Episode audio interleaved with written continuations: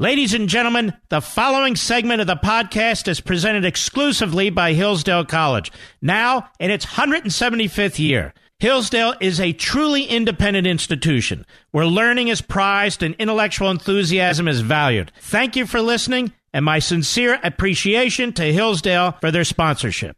He's here. He's here. Broadcasting from, from the underground command post, deep in the bowels of a hidden bunker, somewhere under the brick and steel of a nondescript building, we've once again made contact with our leader, Mark Levin. Hello, everybody. Mark Levin here. Our number, 877-381-3811, 877-381-3811. Well, let's get down to it. So the Biden campaign puts out in advance to their media friends that he's going to eviscerate Trump in his speech in Iowa. And so uh, this is what we see to the lead up of his speech in Iowa. The chyrons all over the place that Biden will eviscerate Trump. CNN in particular.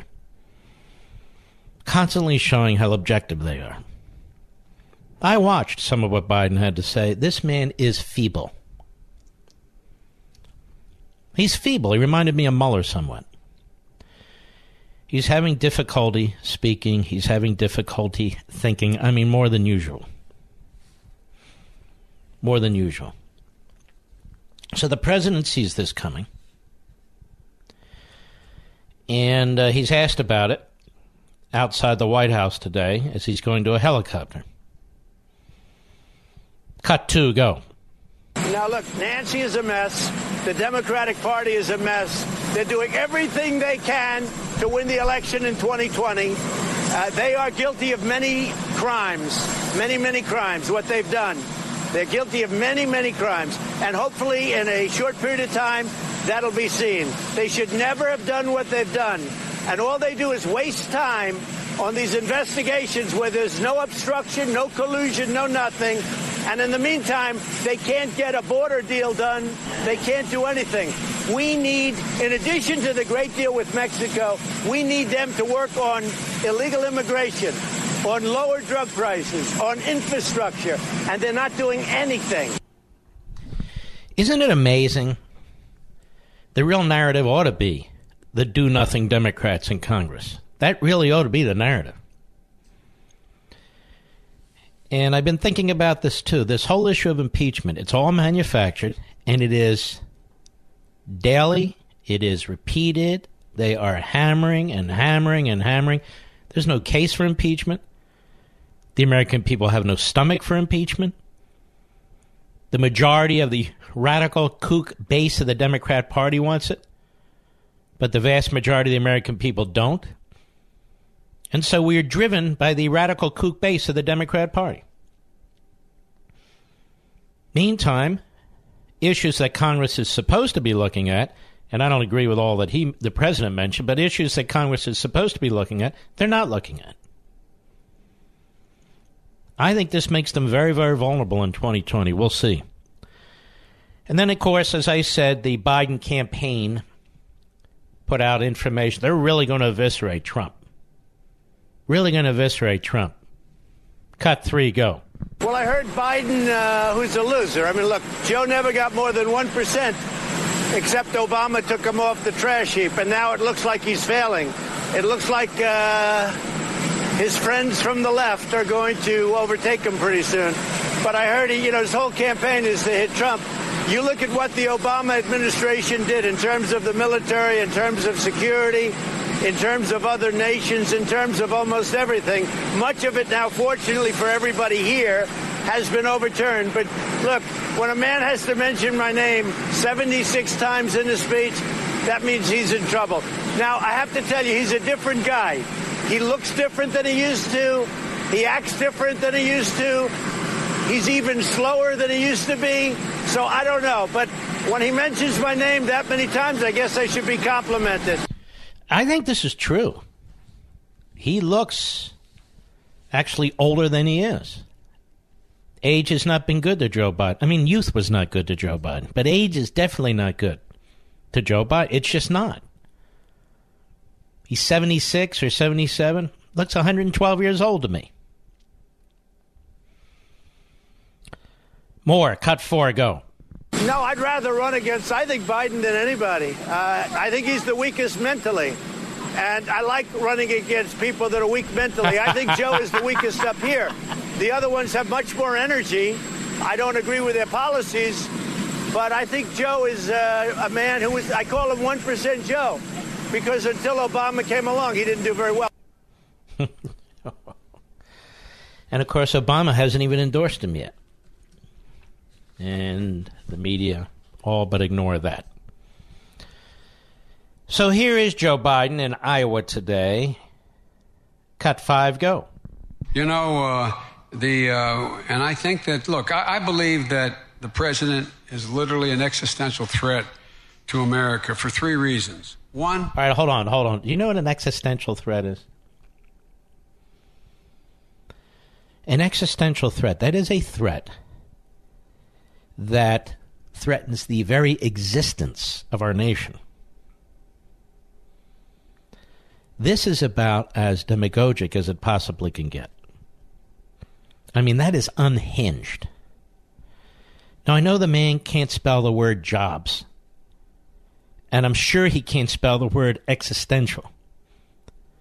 But the people who, who write this pablum and put it under his face for him to read, the idea that the President of the United States is an existential threat to the United States. And this comes from a man who supported $150 billion to Iran. They hate Trump more than they hate the Islamo Nazi regime in Tehran. This comes from a man who supported opening diplomatic relations with the Castros, who slaughtered tens of thousands of innocent men and women. Castro is not an existential threat. The Islamo Nazis are not an existential threat. But Donald Trump is an existential threat. Do you believe this?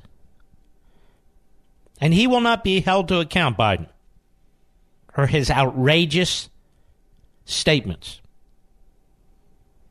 He is a blunderer and a liar. Go ahead. Uh, he is a genuine threat to uh, our uh, our core values. And if you wondered about, I want you to listen to the way he talks. Listen to the way it's like his dentures are coming loose. I wonder core values. Uh, go ahead. Remember what happened in Charlottesville? I never thought I'd see that happen in my lifetime again. Well, of course you do, because during busing in Wilmington, Delaware, you, uh, for at least a period of time, you were a segregationist. So, of course, you saw that in your time. You slobbered all over Robert Byrd, who, as we all know, was the Grand Kleagle of the Klan in West Virginia. So, of course, don't play games with us. We know who you are. Go ahead. People come climbing out of the fields and un, from under rocks, carrying torches, contorted faces, chanting. You mean Antifa? Sounds like Antifa. But this is more of an effort to try and tie Trump to neo Nazis, to Klansmen, to anti Semites. This is all a propaganda effort. That's what it is. And the Democrat Party is very good at it. They're very good at projecting their own history onto other individuals, very good at projecting their own history onto Republicans. There's absolutely nothing in Donald Trump's background, nothing, that gives a hint of racism, white supremacy, neo Nazism, anti Semitism, nothing. Zero. Yet look at the propaganda effort. Joe Biden can't run on his record. It's 50 years old, and what is it exactly? Wrong 98% of the time. That's his record. Go ahead.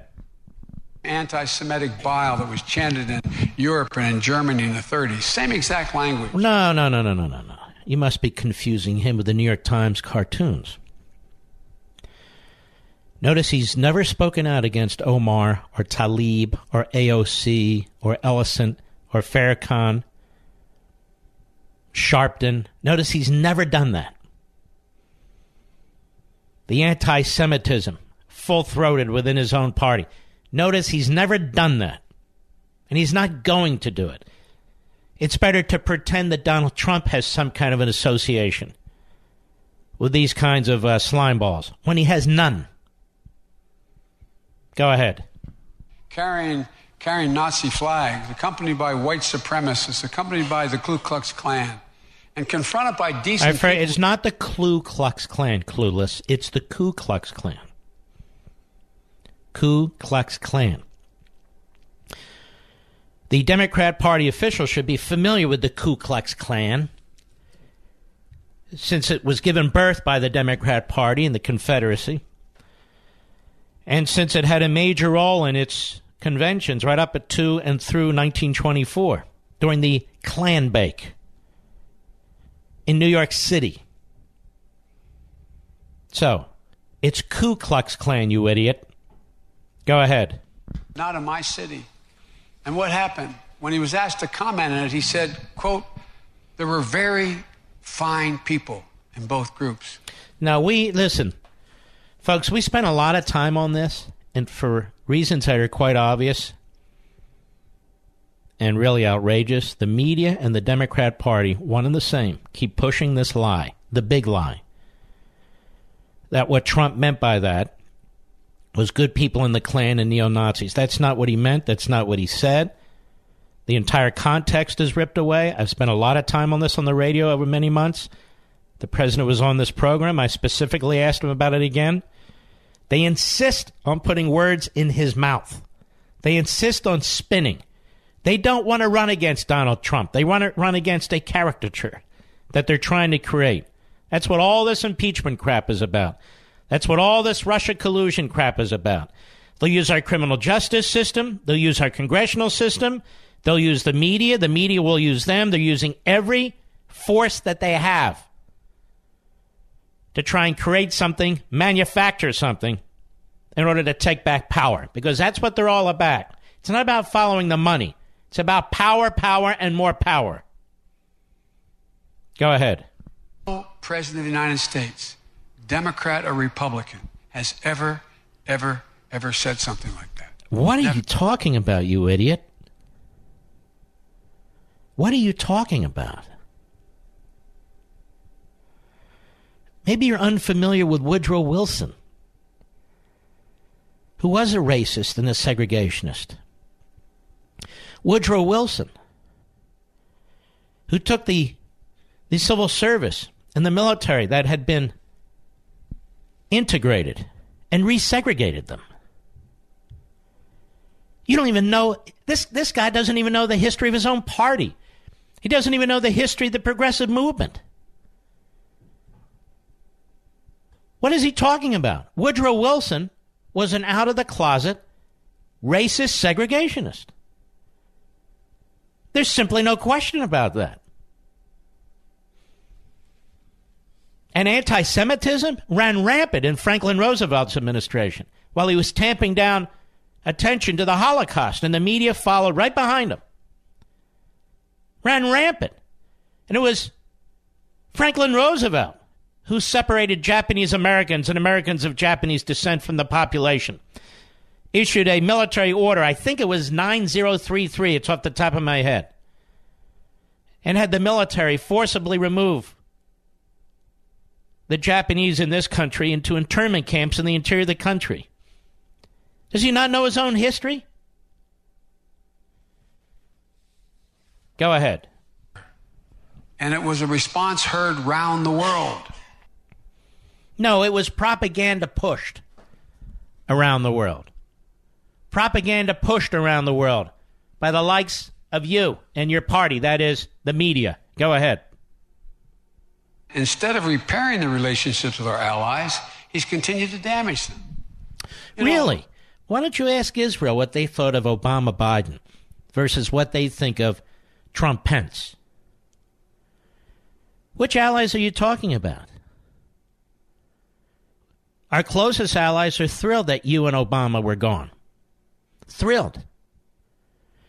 Ask the Eastern European countries. the Hungarians, the Poles, the Czech Republic. Ask them what they thought about you and Obama. Ask the Ukrainians what they thought about you and Obama versus Trump and Pence. Ask them.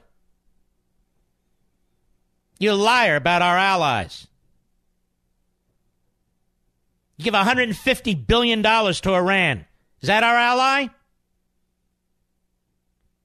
You say, uh, Syria, you better stop gassing your own people. Here's a red line.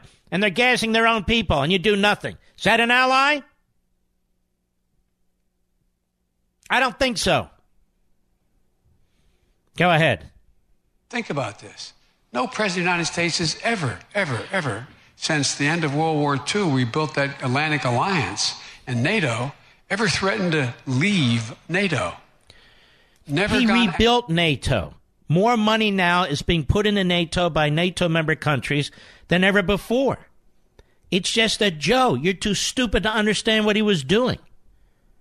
Too stupid to understand what he was doing. You are the guys undermining Europe, undermining in particular Eastern Europe. You are the guys who slashed the United States military, which undermines NATO too. You are the guys who rejected uh, calls to stop with your Iran deal. You're the guys who undermine the state of Israel. I can go on and on, and I shall. We'll be right back. Mark Levin.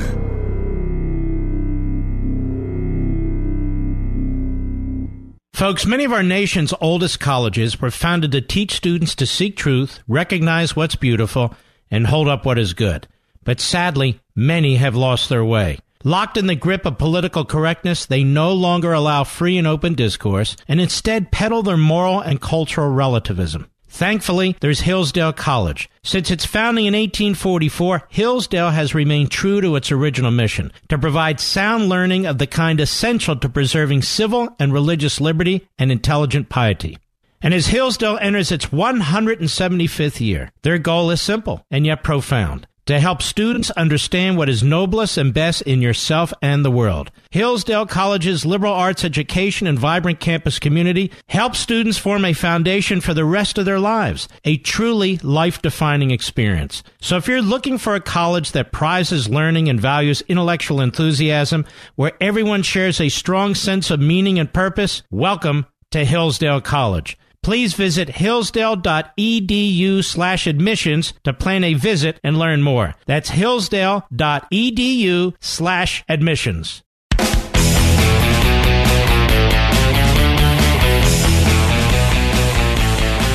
Now, I want to play this cut seven, and I want to talk to you about it after the bottom of the hour because this is the core of what I want to get to.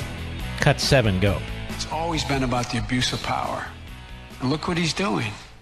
He not only attacks courts because he said, How can a judge with Mexican ancestry treat me fairly?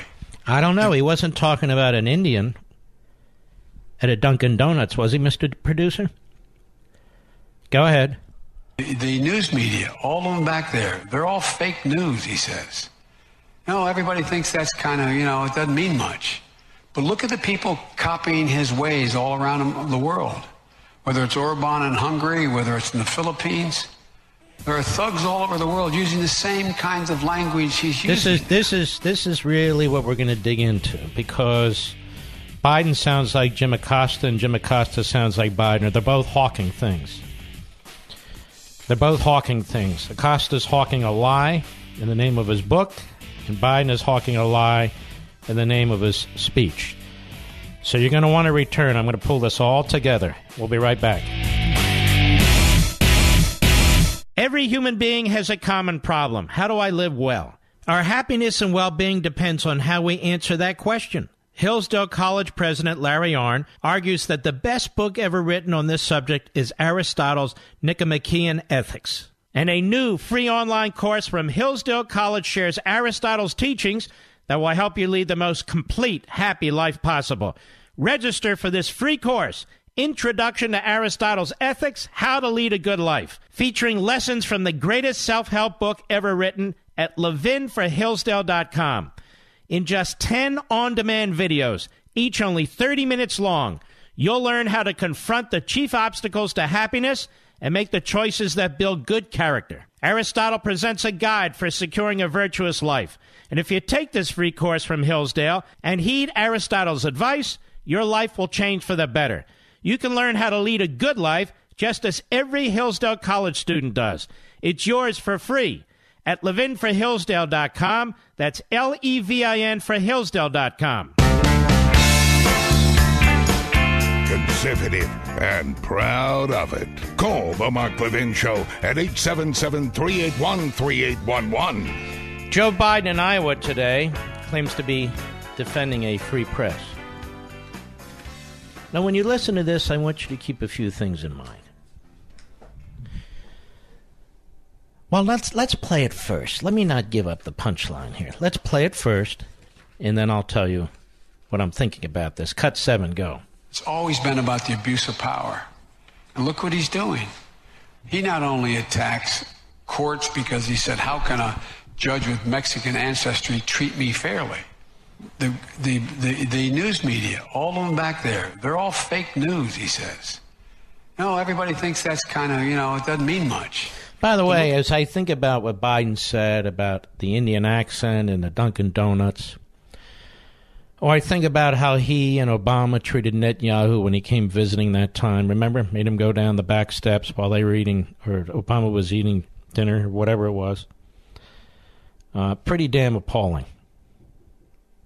Pretty damn appalling. When I think about the way Joe Biden treated Clarence Thomas, an African American, I don't think we need any lectures from from Joe Biden or soft segregation Joe in 1975 when there was busing in Wilmington. He, was trying to take both sides of the issue. Finally, he took the segregation side and later the integration side. This this man is uh, he he's an appalling politician for half a century. Go ahead. All around the world, whether it's Orban in Hungary, whether it's in the Philippines, there are thugs all over the world using the same kinds of language he's using now. And what, what are we saying to the world? What are we saying to the world? And folks, you know, the goal is simple. When he discredits the news, discredits the free press, he gets to run roughshod over the country. And by the way, as you've noticed, press isn't always that great with me. I'm not that crazy about them sometimes, too, what they write. But they are the fourth estate, as Jefferson said, if I have to choose, paraphrasing them, one of the three branches of the government are a free press, I pick the free press. Yeah, but you know what? You didn't. When you were vice president and Obama was president, you didn't pick a free press. And I want you to listen to this, ladies and gentlemen. It's page 112 and beyond in Unfreedom of the Press. Barack Obama. Like Franklin Roosevelt, Obama acted against the media in a variety of significant ways. A retired Washington Post executive editor writing on the opinion page explained that the Justice Department secretly subpoenaed and seized from telephone companies two months of records for 20 Associated Press phone lines and switchboards used by more than 100 reporters in four of its news bureaus. The Obama administration subpoenaed and seized records of telephone calls and emails between several New York Times reporters and government officials, between a Fox News reporter and a State Department contract analyst, and between two journalists and a former CIA officer. Need lectures from Biden? He's the last guy to talk about a free press. Specifically, in 2010, the FBI spied on James Rosen, a then Fox News reporter, collecting his cell phone records seizing two days of his personal emails, and using his State Department security badge to track his movements in and out of the department.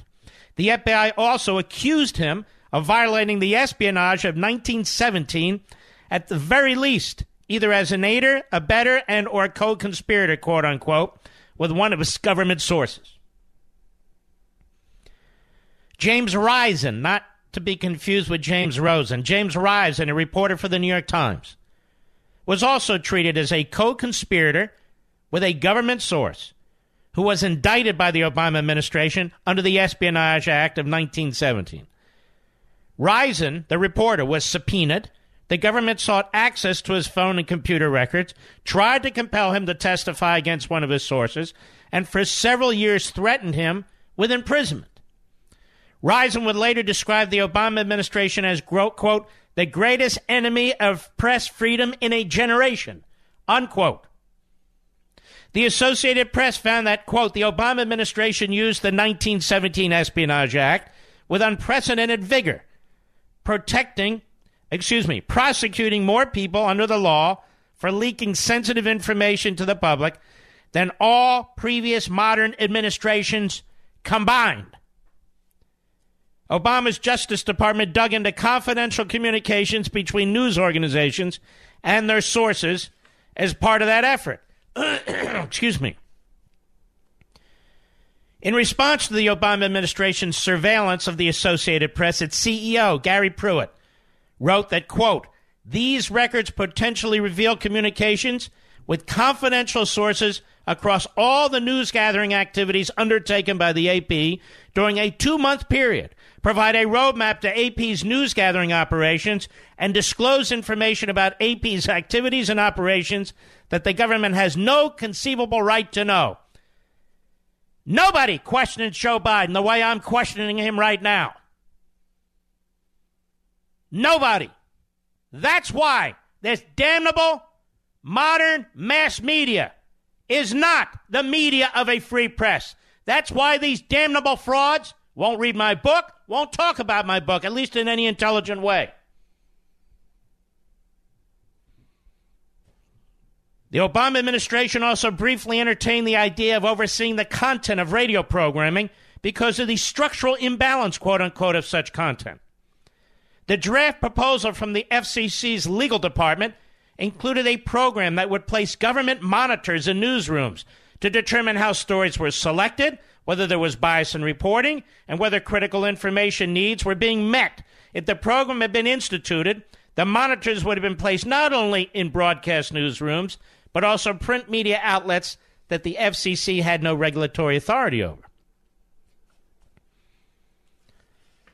We don't need any lectures from Joe Biden. Donald Trump hasn't done this to the media. Joe Biden did this to the media. Says we've never seen anything like this before. He talks about dictators. Really? David Beito, again, this is from Unfreedom of the Press. Again, this is why I strongly encourage you to get it. This book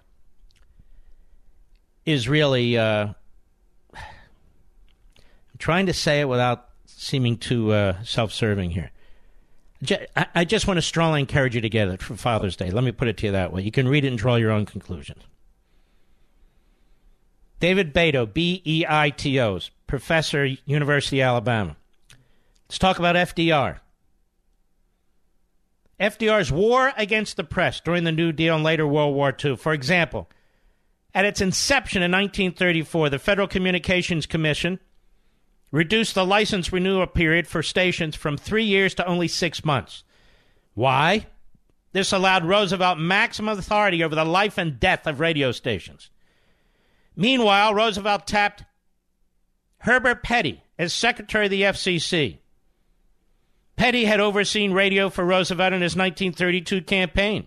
After his appointment, he worked in tandem with the DNC to handle radio matters, quote unquote, with both the networks and local stations. And you have to remember, radio was even bigger than it is today. It was bigger than TV. It did not take long for broadcasters to get the message. NBC announced that it was limiting broadcasts contrary to the policies of the United States government. CBS Vice President Henry Bellows said that no broadcast would be permitted over the Columbia Broadcasting System that in any way was critical of any policy of the administration.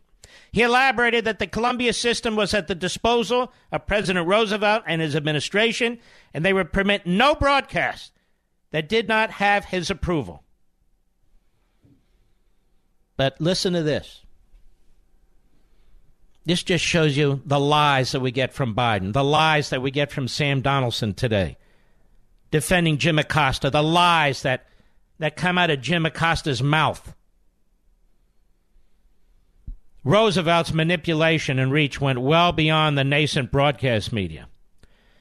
The professor explained that Roosevelt's intimidation efforts reached their apogee in the hands of the Special Senate Committee on Lobbying the president indirectly recruited Senator Hugo Black, Democrat, Alabama, a zealous and effective New Deal loyalist, as chair. And by the way, his first nominee, he would become his first nominee as Associate Justice to the Supreme Court, and Black was a lawyer for the Klan in Alabama. Had been. So here he is, a senator. The Black Committee undertook a wide ranging investigation into anti New Deal critics, including journalists. Senator Black was granted access to tax returns dating back to 1925 of such critics as David Lawrence of the United States News. He then demanded that his targets turn over their private telegram. Sound familiar, Mr. Nadler? Turn over their private telegrams, and the telegraph companies let the committee search copies of all incoming and outgoing telegrams for the first nine months of 1935. When Western Union refused on privacy grounds, the FCC, at Black's urging, ordered it to comply. The extent of the government's intrusion into private telegram communications was shocking. Over a nearly three month period at the end of 1935, writes Professor Beito, FCC and Black Committee staffers searched great stacks of telegrams in Western Union's D.C. office. Operating with virtually no restriction, they read the communications of sundry lobbyists, newspaper publishers, and conservative political activists, as well as every member of Congress. Writing to Black, one investigator stated they had gone through 35,000 to 50,000 telegrams per day. Various newspapers and members of Congress later estimated that staffers had examined some 5 million telegraphs over the course of the investigation. The committee used the information it found as a basis for more than 1,000 subpoenas. One of these was for all incoming and outgoing telegrams, not just those sent through Washington, D.C., of W.H. Cowles, anti New Deal newspaper chain in the Northwest. And I can go on and on and on. And the book does. And yet they paint Trump as the great danger.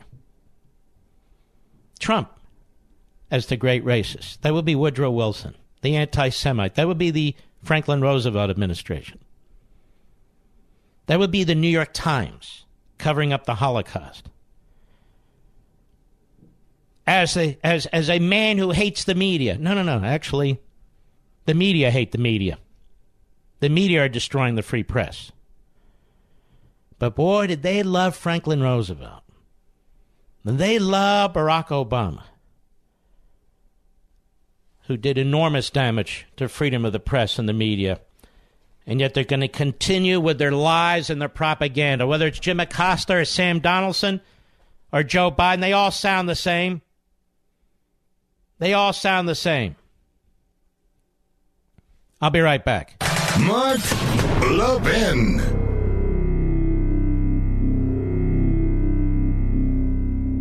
Since its founding in 1844, Hillsdale College has provided students with sound learning of the kind essential to preserving our civil and religious liberty. Now, I want to tell you about Imprimis the free monthly speech digest of Hillsdale College. Imprimis is dedicated to educating citizens and promoting civil and religious liberty by covering important cultural, economic, political, and educational issues. First published in 1972, Imprimis is one of America's most widely read publications in support of liberty. With more subscribers, 3.9 million, than the Wall Street Journal and the New York Times. And recent Imprimis publications have addressed issues like free speech, the regulation of big tech, mental illness, and the American medical insurance system. And because America's founding principles are so important, Hillsdale offers Imprimis absolutely free of charge to anyone who requests it. That's right, you can subscribe to Imprimis for free.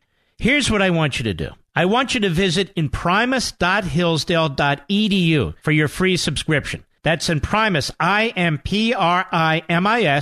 dot Hillsdale dot edu. Welcome to Hillsdale.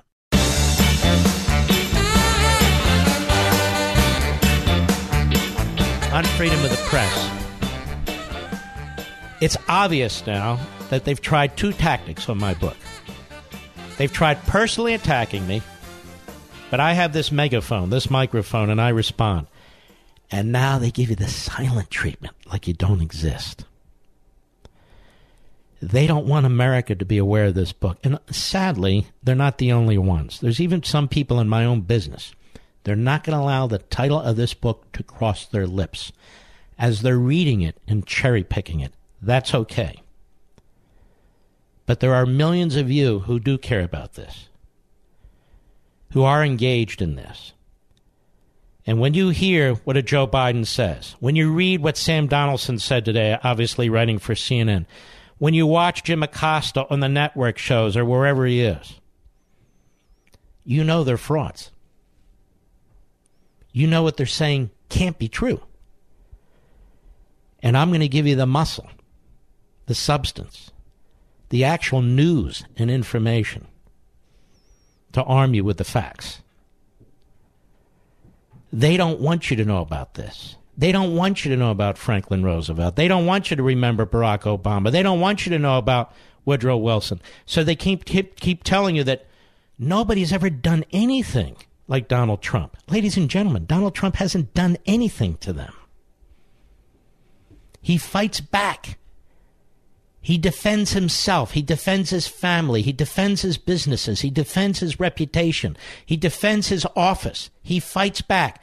They're trying to beat him down day in and day out. But we need to fight back and beat them back with our noggins, with our heads, with our brains. How many times have we invited Jim Acosta on this program, Mr. Producer? A bunch. He won't come on. Why not, Mr. Acosta? You're everywhere else. Come on my program. We'll talk about what's in your book and we'll talk about what's in my book. He won't do it. How come CBS Sunday morning with all the music and the picture of the butterflies and the flowers and the, and the quiet lakes and everybody talking like zombies, kind of putting you to sleep after you wake up on a Sunday. Oh, let's watch Sunday morning with Jane Pauley. Oh, yes. Why are they afraid of me? Why are the news media afraid of me? I'm prepared to have a serious intellectual engagement with them. And I'll go through the stats, and I'll go through the facts, and I'll go through history, and I'll talk about propaganda techniques. I'm ready. Are they ready? Of course they're not. And that's why this book was written for you not for them. And Father's Day is the perfect time. So there's Joe Biden out there telling you that the things Donald Trump says, you hear these things said by dictators. Let me tell you something, dummy. You always have been a dummy and you always will be a dummy. Let me tell you something. When Barack Obama went, over, went overseas and trashed his own country, that was music to every ear of every dictator. When Barack Obama eviscerated the United States military, every dictator, every enemy of America loved it. When Barack Obama sided with the Muslim Brotherhood against the Egyptian people, the Muslim Brotherhood against the Israeli people, our enemies loved it. They loved it. And when Barack Obama attacks this country, whether it's the Constitution or the Declaration of Independence, that dummy sat right next to him, smiling the whole time. AKA Joe Biden. Oh, they love our country so much, don't you know? I'll be right back.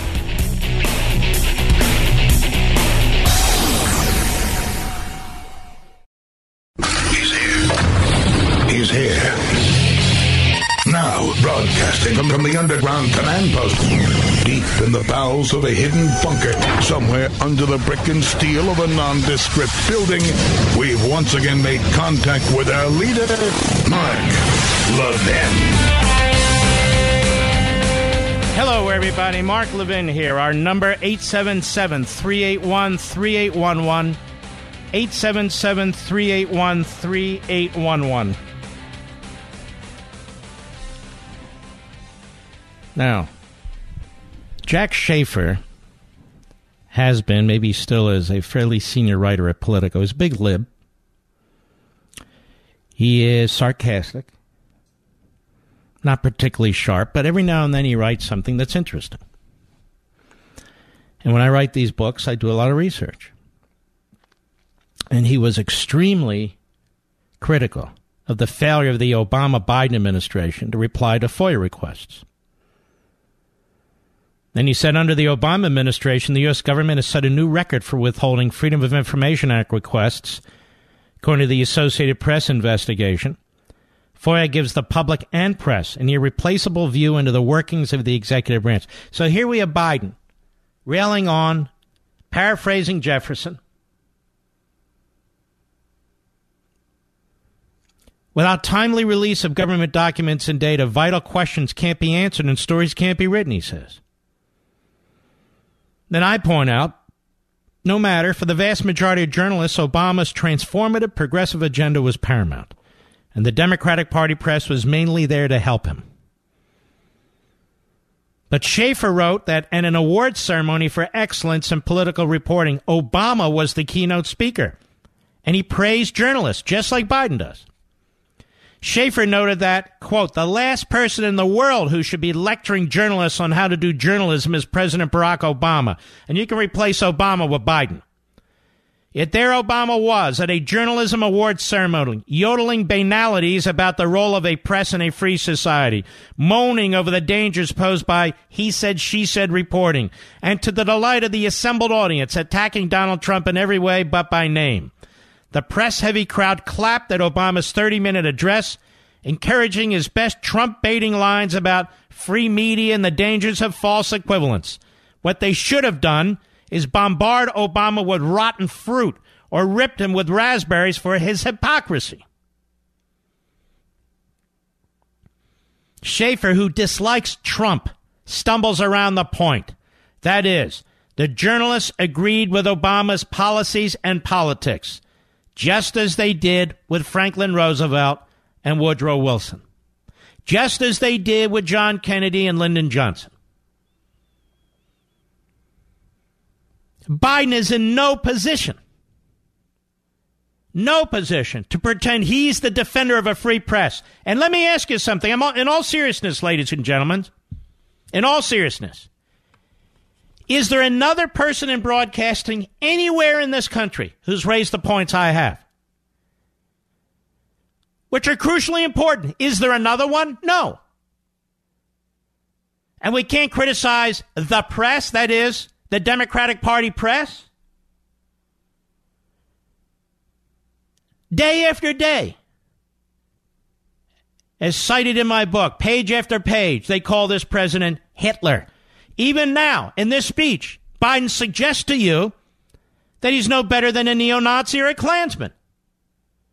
It's sick. Let me give you another example. This is all important. It all ties into what's going on in politics and current events and the future of this country. To my shock, and it is a shock, there was a decent piece in Mediaite And if the guy's name hadn't been uh, somehow removed from my printing of the article, uh, I would give him the credit that is due him. The Daily Beast. The Daily Beast is a left wing website. It's a left wing website. And he writes here the Daily Beast is worried about Fox News Channel speculating baselessly about the health of former Vice President and current senior citizen Joe Biden who's running for the highest office in the land, and for the moment leading the pack. On Twitter, Daily Beast editor Sam Stein tweeted about it, sharing the article from his website as editors are wont to do. So, in other words, the Daily Beast and other so called news sites are trashing Fox News, which is what they do all the time. And by the way, how come when Democrats trash Fox News? How come when liberals trash Fox News, we don't hear quotes from Thomas Jefferson? We don't hear comparisons with the critics with Kim Jong un or Erdogan. Isn't that interesting? Just a fact. So the Daily Beast is very upset. How dare anybody at Fox question question Joe Biden's health or mental acuity? And then he links to this this Daily Beast piece. Look at this. The president, by, by Gail Sheehy, the president attacks the mayor of San Juan after a devastating hurricane as the death toll rises. In his maiden UN speech, he threatens North Korea with total destruction. His tweet storms show a narcissistic mind obsessed with cutting down critics and igniting culture wars while ignoring the responsibilities of his office. No wonder a new poll shows that a stunning 56% of Americans believe Donald Trump is not fit to serve as president. Now, this is an older piece, of course. October 3, 2017. But it goes on. While, while much of America has begun speaking openly about the mental state of their president, the actual professionals in the field of psychiatry are prohibited from doing so because of the gag rule imposed by the American Psychiatric Association. Until now. 27 eminent psychiatrists and psychologists, including professors from Harvard, Yale, and Stanford, have rebelled against the so-called Goldwater rule in favor of what they see as their own ethical duty to warn the public of the perils of being led by a president who will feed this malignant narcissism at any cost. Their essays are collected in a powerful new book called The Dangerous Case of Donald Trump which hits bookstores on October 2. They warn that the Trump effect has created a malignant normalcy, a collective psychological anesthesia. It's the kind of hush that falls before an impending hurricane or an October surprise. As comforting as this lull may feel, evidence mount. Evidence mounts that the worst is coming. This is not a bleached academic text. It is a kaleidoscope of vivid observations of a baffling personality. These experts observer, uh, expert observers of behavior argue that this president provides them with a vast treasure of public performances, videos, Twitter screeds on which to base their assessments of his mental state. Of his mental state? But don't say anything about Joe Biden. Don't even suggest he doesn't look healthy or he slurs his words or anything of the sort. And certainly not Hillary Clinton when she was running. No. Again, page 80 and beyond in Unfreedom of the Press.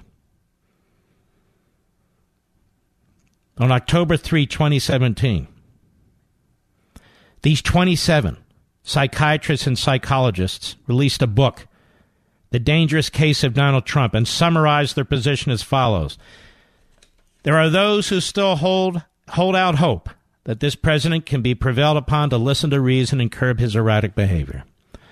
Our professional experience would suggest otherwise. Collectively, with our co authors, we warn that anyone as mentally unstable as Mr. Trump simply should not be entrusted with the life and death powers of the presidency. This was all given enormous media attention. They got platforms all over the place. And it's revealing, I write, that in the book's prologue, Lee and Dr. Judith Lewis Herman disclosed that soon after the presidential election in 2016, alarmed by the apparent mental instability of the president elect, they write, We both separately circulated letters among some of our professional colleagues expressing our concerns. So their quest to alert the world to Donald Trump's alleged mental instability began immediately after his successful election over Hillary Clinton, whose mental instability is never questioned. The various essays in their book were written by different authors, but don't say anything about Joe Biden, the Daily Beast says, not a word, while they hawked this while they hawked this a year and a half ago.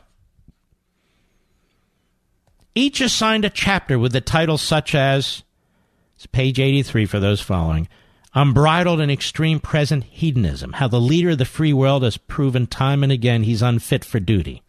Pathological narcissism in politics, a lethal mix. Sociopathy. Donald Trump is a bad, be mad, see all the above. Cognitive impairment, these are chapters. Cognitive impairment, dementia, and POTUS. A clinical case for the dangerousness of Donald J. Trump. Trump anxiety disorder, the Trump effect on the mental health of half the nation and special populations. In relationship with an abusive president. Trump's daddy issues, a toxic mix for America. Who goes Trump? Tyranny as a triumph of narcissism. He's got the world in his hands and his finger on the trigger, the 25th Amendment solution. On January 3, 2018, Lee, Professor Lee, and congressional Democrats and a Republican senator met in secret. And Politico reported lawmakers concerned about President Trump's mental state summoned Yale University psychiatry professor Dr. Bandy X. Lee to Capitol Hill last month for two days of briefings about his recent behavior. Private meetings with more than a dozen members of Congress held on December 5 and 6. Lee briefed lawmakers. Her professional warning to Capitol Hill is going to unravel, and we're seeing the signs. And the Democrat Party press was more than happy to use this slander. The Daily Beast, which is attacking Fox News for raising what's obvious, what you see with both your eyes and hear with both your ears when it comes to Biden. And they're not doing an analysis of his mental state. They're saying, hey, look, he sounds this, he looks that. No. The Daily Beast hawked the Lee book, pushed it, and now attacks Fox News. And again, these, these constant attacks on Fox News. Nobody ever says you're hurting the free press when you attack Fox News. Nobody ever says you sound like the dictators from around the world when you attack Fox News. No, no, no, no. No, you all deserve Nobel Prizes for doing that. I'll be right back. Mark Levin.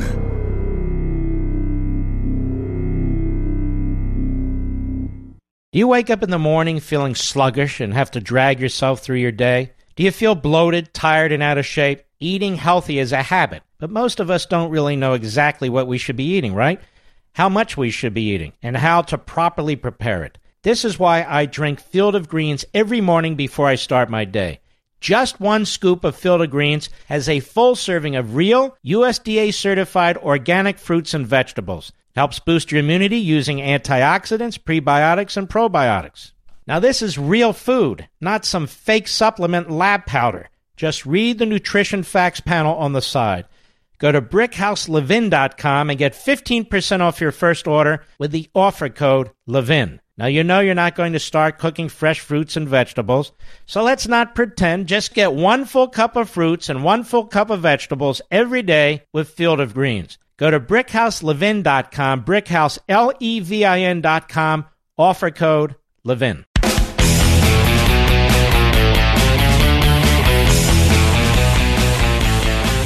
So you see, ladies and gentlemen, as is typical of the left and the Democrat Party and the media, they attack people for who they are.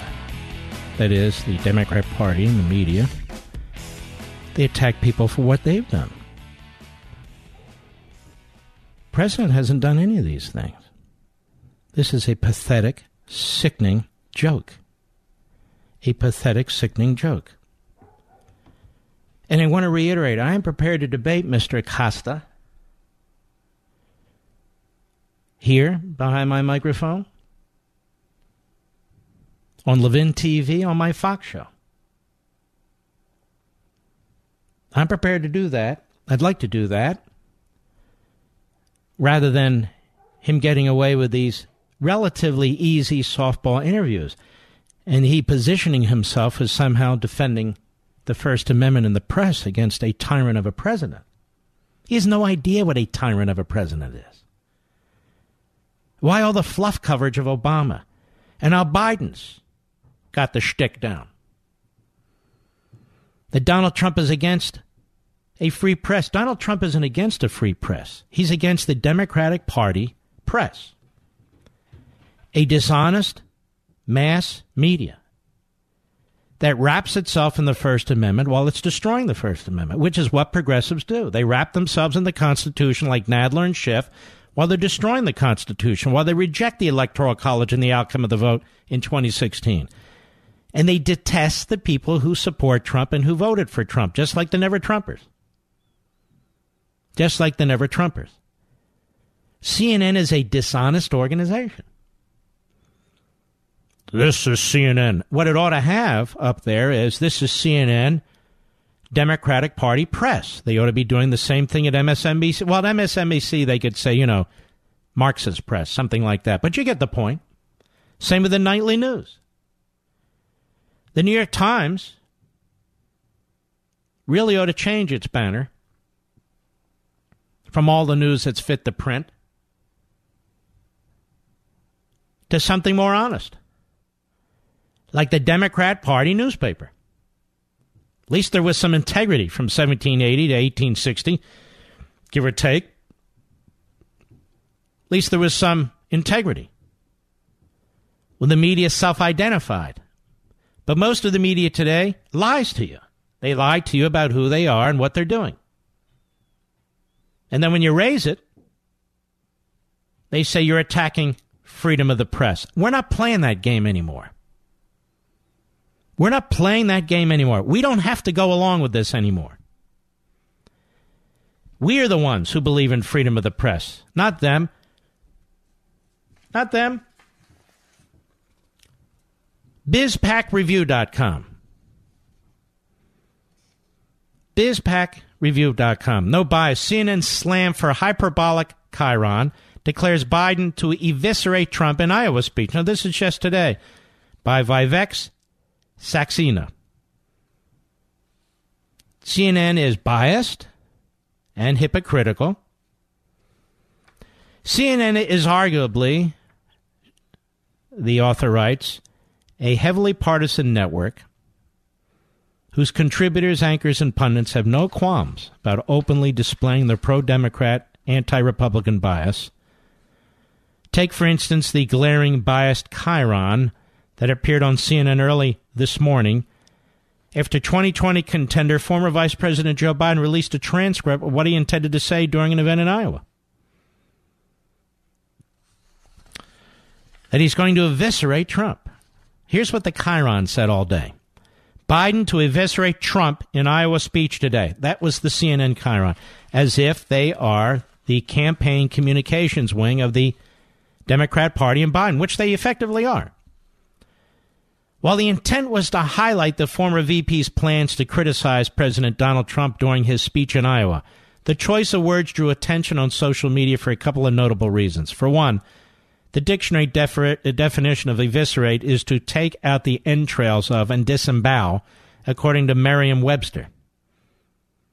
Was CNN therefore condoning violence? No, they weren't condoning violence. They're just illiterate and hysterical and unhinged in their hate for Donald Trump and his supporters. And let me tell you something. They are used to Republicans like Mitt Romney. After a couple of bruising rounds, a day or two or three or a couple of weeks, they buckle. They're used to to Republicans who not only buckle but then throw in with the Democrat Party press on policy. More and more than buckle on Obamacare. More and more than buckle on so called man made climate change. They joined in in attacking the president when he was trying to use the tools that he had to force the Mexican government to help us prevent illegal aliens traveling through Mexico to come into our country. President has to keep looking over his shoulder. Those are the kind of Republicans they like and you and I detest. I'll be right back. If you have a moment, I want you all to go to brickhouselevin.com. Just go there and click on the Buy Now button so you can read the reviews. Over 1,200 five star reviews, I might add, but this one caught my attention from Steve in Denver. I'm upset with Mark because he's got me hooked on Field of Greens. What a great product. Thank you, Brickhouse, for your amazing product and great customer service. I'm a monthly subscriber and I won't live without it. And you're welcome, Steve, and subscribing is smart. You save money that way. Field of Greens is made with real USDA organic fruits and vegetables and helps boost your immunity using antioxidants, prebiotics, and probiotics. Plus, they offer a 100% satisfaction guarantee or your money back. Go to brickhouselevin.com or call 833 ring BHN. Get 15% off your first order with promo code Levin. That's brickhouse L E V I N dot com or call 833 ring BHN promo code Levin.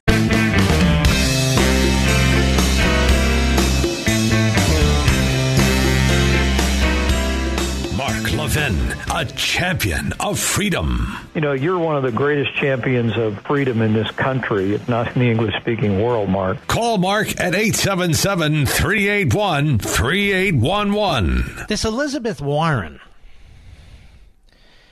is like a shrill loose cannon. Not because she's a woman, because she's a shrill loose cannon. And there's a chyron up now how Elizabeth Warren's proposals could reshape the American economy. Reshape the American economy? It will destroy the American economy. And why do we want to reshape the American economy? What is this crap, the greatest economy on the face of the earth? Why would we want to reshape it? Reshape it into what? Now's the time, Biden, to pop up and say, Elizabeth Warren sounds like a lot of dictators all over the world, doesn't she? They all do. We're going to do this with the economy and we're going to do that and we're going to we're going to take this from this one and give it to that one. Under what authority? What do you think your framers of the Constitution would say? What do you think the revolutionaries during the Revolutionary War would say? No, you're not. No, you're not. This Father's Day, give Dad a gift packed with the Omaha steaks he craves. Go to omahasteaks.com. Make sure you enter code LEVIN, L E V I N, in the search bar for 74% off the Father's Day Steak Fix gift package. It's a $235 value now for only $59.99. Order now and you'll get, get a load of this two tender filet mignons, two bold top sirloins. Now, I could just stop there, right? But I'm not. Two savory pork chops four Omaha Steaks burgers, four massive gourmet jumbo franks, four crispy chicken fried steaks, all beef meatballs, a premium chicken breasts, four of them, four caramel apple tartlets for dessert, a packet of Omaha Steaks signature seasoning, and you'll get four extra Omaha Steaks burgers free. Wow. I'm breathless just just saying it. Give this a mate. The only thing we need, Mr. Producer, is a bottle of ketchup. But you know what? We can do that ourselves. Mark, give this amazing package as a gift for dad or stock up for incredible summer grilling, all at 74% off. Again, order now, and you can get this exclusive Omaha Steaks Father's Day Steak Fix package valued at $235 for just $59.99. Just go to omahasteaks.com, type in code LEVIN, L E V I N, into the search bar. Don't wait. The offer ends soon. Father's Day is right upon us. Go to omahasteaks.com, type in code LEVIN, L E V I N, and get that deal. That is an incredible deal. Your father, your husband, your son, you, you will love that deal. I know you will. Elizabeth Warren's proposals could reshape the American economy. Yes, they could. And how is she qualified to do that? Does anybody know? How is this this I would call her an egghead, but she's not even an egghead, she's a dunderhead. And she keeps moving hard left, hard left, hard left. The hard left of the Democrat Party keeps dragging us into this abyss. Have you noticed? By the way, a couple more stupid states are going for the the National Popular Vote Initiative. A National Popular Vote Initiative. Wow. Sounds so democratic. The point is to try and unconstitutionally get around the Electoral College. So as California goes, so goes the rest of the nation. Is that what the framers intended? And then you have these idiots in these smaller states that go along with it. They don't even realize that they're they're giving up their own autonomy. It's incredible. They're destroying the power of their state, the vote in their state.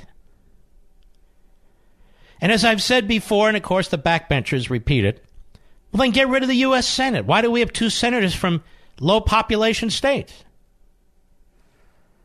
That's hardly quote unquote democratic, but just always keep something in mind, folks. The Democrats believe the ends justify the means. So they support the popular vote, except when they disagree with it. Then they support a judicial oligopoly, except when they disagree with it.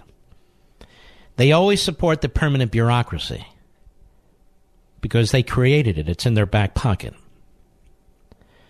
And that massive army, that permanent bureaucracy, has nothing to do with democracy and direct vote. That's the point, it's permanent. Unelected judges who serve for life have nothing to do with the popular vote. This is a very serious matter. We're not a democracy, we're a republic. We're a republic. And so, again, they want to fundamentally transform the country. They want to destroy republicanism and replace it with mobocracy. Just listen to how they talk. It's a funny thing. Everyone hangs on every syllable that President Trump uses, every syllable of every word in any tweet. Look, look, look at this. And what did he mean by nasty? Oh my god, nasty? Nasty. What do you mean? Can't call it a princess nasty. By the way, who gives a damn about the princess? All of a sudden, the libs care about the royalty. Is this a joke?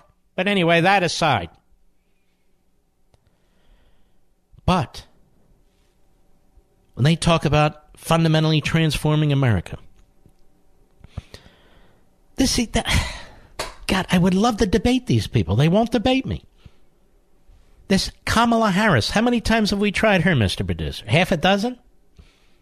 How many times over the years have I tried Schumer? Twenty? We've even tried Romney. He's hiding under a rock. I want to talk to them. When does the pop where does the popular vote end and lifetime appointment of judges begin? I need to understand this. What is the constitutional authority for a 2 million person strong bureaucracy? I want to discuss it with them. They don't want to discuss it. I want to go deep with Mr. Bernie Sanders. I want to discuss Marx and Hegel and Rousseau. I want to discuss the roots of his ideology with him. Without clapping seals audience, you know, handpicked, or dunderheads out there who are dressed up as journalists. No, no, I want to question him. But they don't want to be questioned. We've tried Elizabeth Warren, right, Mr. Producer? No go. We've tried almost all of them. We even tried this guy, what's his name? Small, what is his name? This congressman. No, no, no. You just sent me an email and said he won't come on the show. Seth Baltine. I believe he was former special forces, right? Out of Massachusetts. He won't come on the program. He's a tough guy. I don't know why he won't come on the program. He said some asinine things the last week, and I want to question him. He won't come on the program. Seth won't come on the program. They're all over the place. They won't come on the program. We've tried to get Jerry Nadler over the decades. Won't come on the program. Adam Schiff, no. Maxine Waters, no. What are they afraid of? I'll be very respectful to them. I won't treat them the way they treat us. I won't treat them the way they treat Republicans. I won't treat them the way they treat the president. I'll be very respectful. But I'm going to be very, well, I'll be very respectful. We can't get them. They don't want to talk. They'd rather caricature us or characterize us. They'd rather argue with their own self created image of us so they can position themselves. I believe in free speech. I believe in debate. I believe in freedom of the press. Jim Acosta won't come on the pro. None of them will, as a matter of fact. None of them will. Now, you're a big audience, folks. There's millions and millions and millions of you out there. You're a big audience. But they're not interested. Well, so be it. Let us, let's see. Scott, Pueblo, Colorado, the great KVOR. Go right ahead, sir. Uh, thanks for taking my call. I love listening to you. It's a pleasure. Thank you. Thank you. Um, I'm a psychologist, and when you Yes, talk sir. about psychologists who wrote a book and diagnosed somebody, that's completely political. That you, you can't diagnose somebody from their public persona. I, I would never let an intern or a supervisee do that. I'd have a lot of issues with them. So I got a lot of problems with that right off the bat, and I could I could also list them out. But I mean, one of the things that when we do evaluations or we do uh, assessment of somebody, I mean, you you collect a lot of data points, and one of the things I, I like I said, I tell my interns and supervisees, you don't just collect the data that supports your theory and throw out all the stuff that you don't like to talk about, because then I, we're still scientists. I mean, the other thing that I have a problem with is when it's like 37 people agree. That we're not a consensus. The data tells you what's right or wrong, not if everybody agrees and they're sea jerk that all of a sudden that's what what science is. Well, you make excellent, excellent points, and yet these people are very popular in the uh, modern mass media. They promote this stuff, and they know they're being promoted, and they put a, 27 essays together in the form of a book and pushed it out there. Well, I hope they have fun selling out my profession because they're a bunch of sellouts. Mm-hmm. I hope they made All a lot right. of money. Well, I hope they didn't. But Scott, thank you for your call, my friend. Much appreciated. Let's see. Sunny, McAllen, Texas, on Sirius Satellite. Go right ahead. First off, God bless you, Mark. You know, you are the true voice of patriots. And just saying Well- thank you, it's not enough. Well, you're very kind. Thank you, sir. A shout out to my dad, David Spo. Love you, Dad. Uh, but I'm a millennial. Uh, Yes, sir. I'm a Le- Levinite patriotic millennial. Yes, we Thank exist. you. But uh, I'm not a third wave feminist, social justice warrior, snowflake millennial that w- my generation's known for. But we're, uh, you know, red pilling our own generation on the daily. Um, you know, your, your book's so eye opening. Um, you know, after I read it, I gave it to my 18 year old left leaning sister in hopes of red pilling her, and I hope she passes it on too. So, uh, you know, I hope that that's uh, you know the way it goes. And uh, but that's not the reason I'm calling you today, Mark. Uh, Yes, you know, sir. I kind of need I need your expertise. Go right Uh, ahead. you know, I, ne- I never back down from a you know a few of the liberal doctors I work with, and you know I can usually hold my own. Um, but in this one recent debate I had with uh, a liberal doctor, we were kind of debating. Uh, Go go for it. What what was the issue? So we were, you know, it was about the modern Democratic Party and, uh, you know, how they're the party of slavery, they're the party of the KKK, the party of segregation and Jim Crow. Um, but uh, he brought up a point which I, I didn't have much of a rebuttal. What did he say? Well, it's rare because I'm so well read, Mark. But he he said uh, that you know the Democrats are still the part. If the part if the Democrats are still the party of the KKK, then why does the KKK vote Republican? All right, first of all, I, nobody says they're still the party of the KKK. They're the party of race baiting. And who knows if the KKK votes Republican? Is that how they register? Hey, I'm with the KKK and I'm registering Republican? I don't know that to be the case in the least. And who is it that sounds like the KKK? Omar and Tlaib and the other racists? So I would say to your doctor friend, can you point exactly where you're getting your information from? And it's a How, where, where, where is the KKK Republican? population. What's that?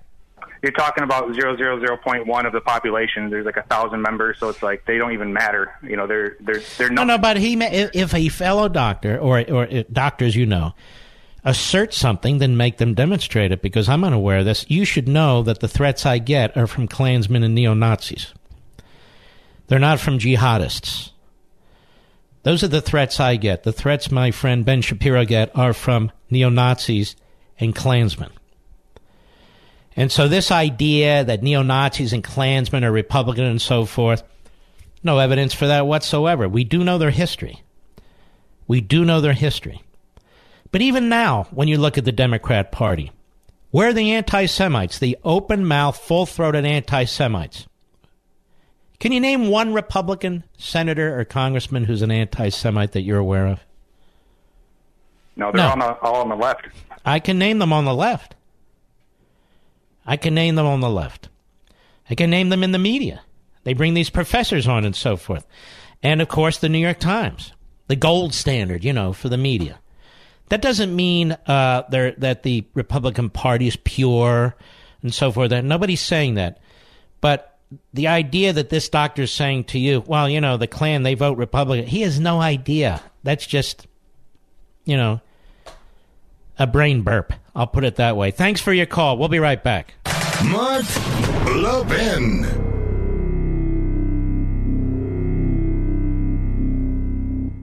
With a daily fake news dump pouring through your TV, mobile phones, and computers, you may have missed some real news like the recent study in the journal Cell Metabolism.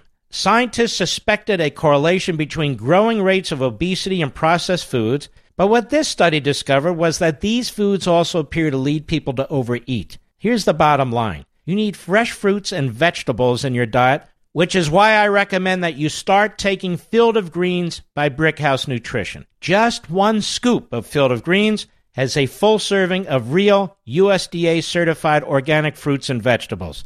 It helps boost your immunity using antioxidants, prebiotics, and probiotics. This is real food, not some fake supplement lab powder.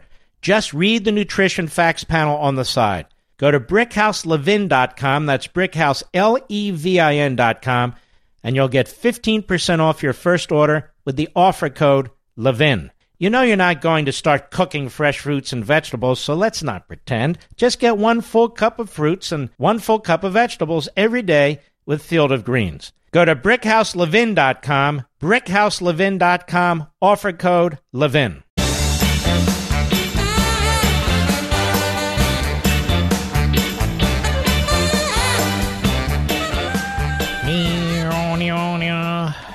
Gillibrand, who used to be a moderate to conservative representative from uh, more rural parts of New York, she's gone absolutely bat crazy, of course. And she's comparing being pro life to being racist. Sick. Absolutely sick. You know, my good friends at the Media Research Center are planning this terrific cruise to the Mediterranean in September, and I'm told it's filling up fast and they're telling you the truth. You should go to mrccruise.com or call 888 MRC TRIP for all the details. mrccruise.com or call 888 MRC TRIP. Now, there's a formula for these things, and the MRC has really figured it out. Now, what does that mean? Well, it starts with great speakers. Now, in this case, you have Brent Bozell, Allen West, Cal Thomas, Jason Chaffetz, Joe Piscopo, the Honorable James Buckley, Terry Jeffrey, and many, many others. People who are intelligent, interesting, leaders in their field, and people who enjoy talking with people like you. And if you sign up, you'll get to have dinner with a few of them and pick their brains. It's an extraordinary opportunity that few people ever get, quite frankly. They also pick excellent ships with great itineraries, and they really focus on making sure everyone has fun, everyone's comfortable, everyone's taken care of. It's not all serious. And you really deserve it, don't you? You really deserve it yourself to take a break. And now, of course, you'll be discussing all kinds of topics, but the goal is to have fun and meet like minded people, and you'll meet them, they'll be friends for life and I guarantee you will make new friends. All you have to do is go to mrccruise.com or call 888 MRC TRIP. They can answer all your questions, but you need to do it right away. That's mrccruise.com or call 888 MRC TRIP. Matter of fact, I have an idea. This is a great Father's Day gift for your husband. And it's a gift for you too. You and your husband take this trip as a Father's Day gift. I mean, it really would be a tremendous surprise and, and really very cool. MRCcruise.com or call 888 MRC Trip. All right, let's see who's out there. We don't have a lot of time, but let's slip a call in here. Franz, Scranton, Pennsylvania, the great WTRW. Go. Greetings, Mr. Levin. Am I missing something here with the Electoral College? Is it not protected by the Constitution? So isn't it a federal? You know, it's federal, not states' right? Am, am I naive about this? Because well, they're trying I... to spin the language in the Electoral College, is what they're trying to do. Because remember, the electors vote in the Electoral College, and the electors are supposed to vote as the people vote. So if the electors vote for, say, Trump then the uh, the people do in the state then the electors are supposed to. But the states are saying we can change our laws to say they have to vote not for who the people vote for in the state, but who is voted for the popular vote throughout the country. I think it's an abomination.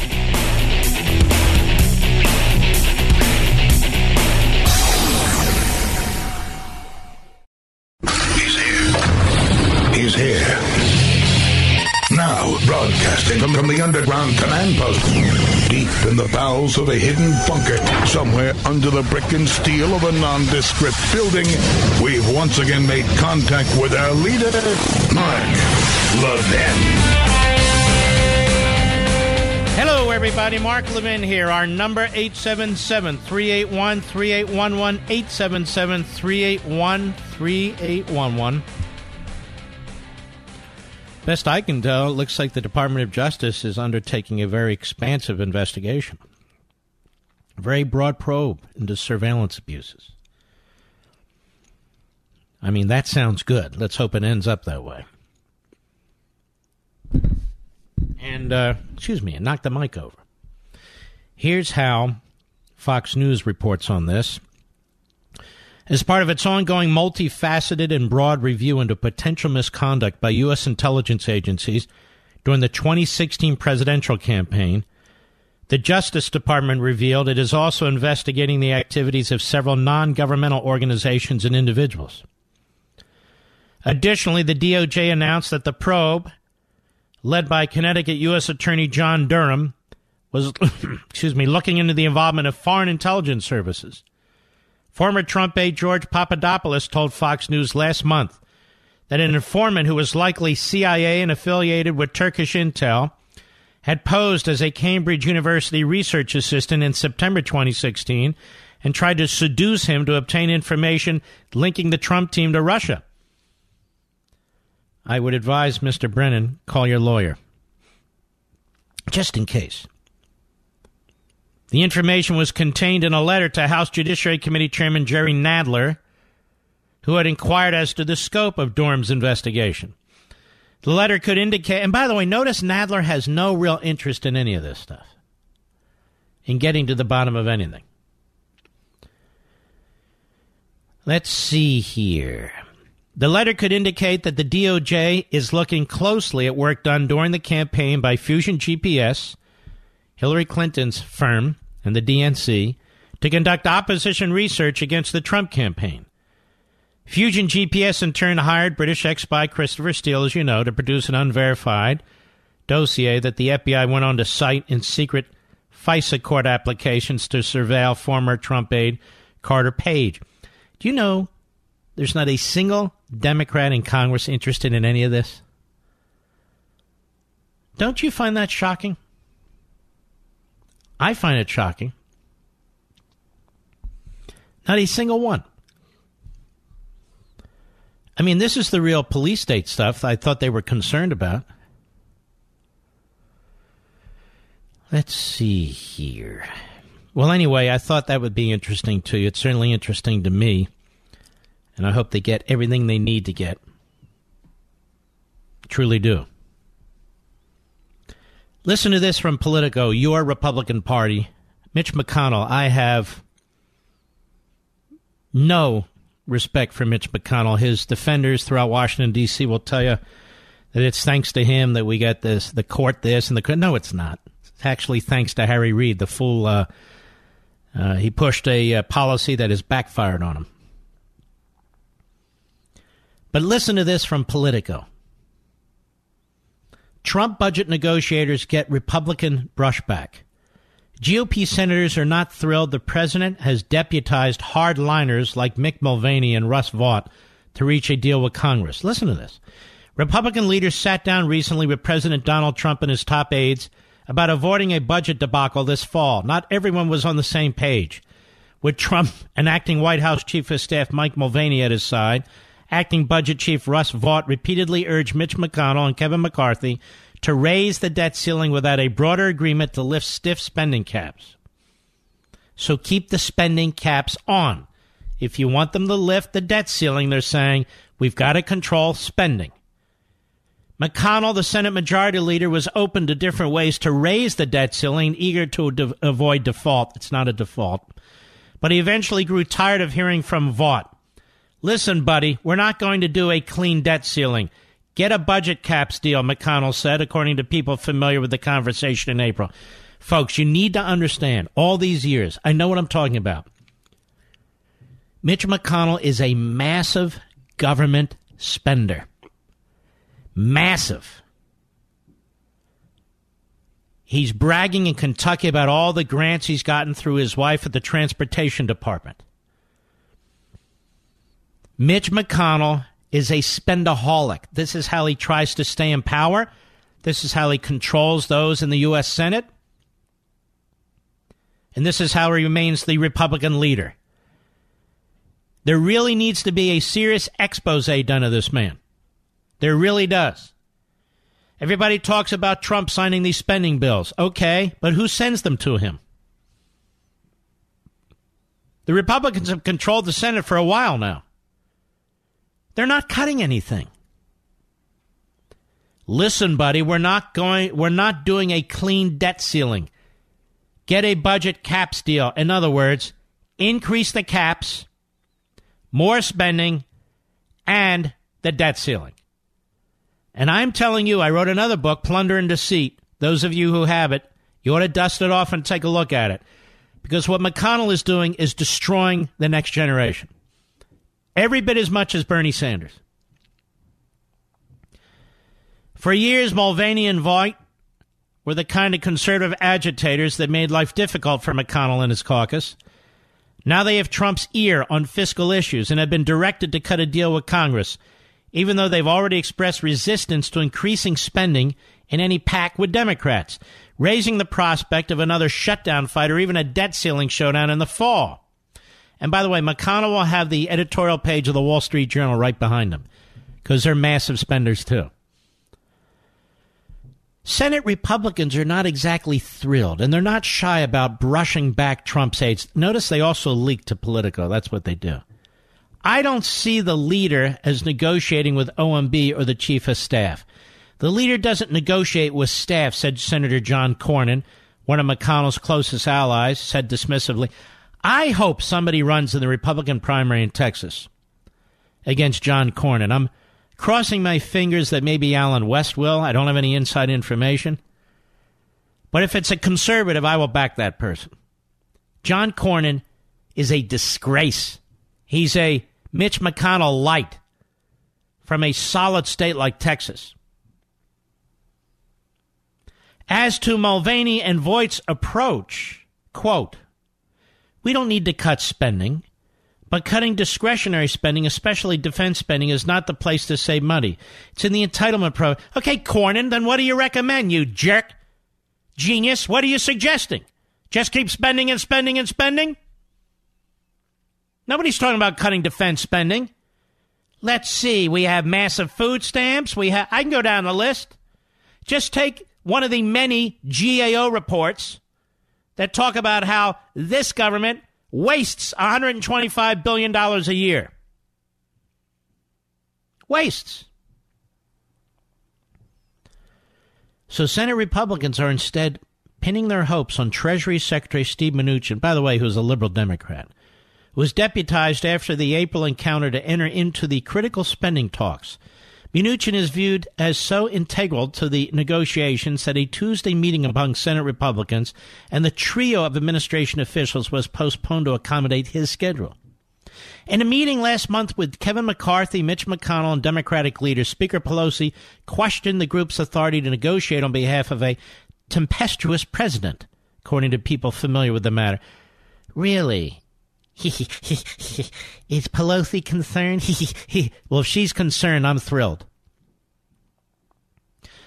Much to the attendees' surprise, Mnuchin scribbled numbers outlining a possible spending deal on a piece of paper. Democrats found the offer too low on domestic spending, but saw it as evidence he has room to maneuver. The Democrats just want to keep spending. It's as if they don't live in reality. They want to change our economic system. They'll destroy our country. And at meetings with the administration in recent weeks, one Senate Republican familiar with the talks noted that at times Mnuchin has physically positioned himself more closely than usual to the president and lawmakers. That says something. He's the point man. Mnuchin is obviously the swing man right now, the senator said, who hastened to add a truism in Trump's White House, but it may change. Mnuchin hasn't yet successfully negotiated a spending deal with. Here's the problem. It'll go on and on in the weeds and nobody cares. Here's the problem McConnell and Cornyn. But McConnell sets the stage and the tone. Remember, McConnell declared war on the Tea Party, much like Boehner did, and then Boehner quit Congress and went off to the pot industry, which is really where he belongs, don't you think, Mr. Producer? He always struck me as a pothead. I'm not saying he was. But he's like a pothead without smoking pot, I think. You know, everybody, uh, I'm John Boehner, and you know, I really do believe in uh, marijuana for all. I, I really think, uh, yeah, it's got all kinds of medicinal uses. Yeah, that's why people smoke it for medicinal reasons. My neck hurts, my arm hurts, my butt hurts. Give me the marijuana. But the former Wall Street financier, Mnuchin, is seen as more amenable by Democrats and Republicans alike to compromise than Mulvaney, who served in the House for six years as founding member of the Hardline Freedom Caucus. So now they're going to trash the fiscal conservative. What does Mitch McConnell stand for? He's not a social conservative. He's not a fiscal conservative. What is he? Oh, well, I'm here to make sure the place works on right. We got a bipartisan deal here. All kinds of spending and grants. Kinds of, yeah, we got a good deal going on here.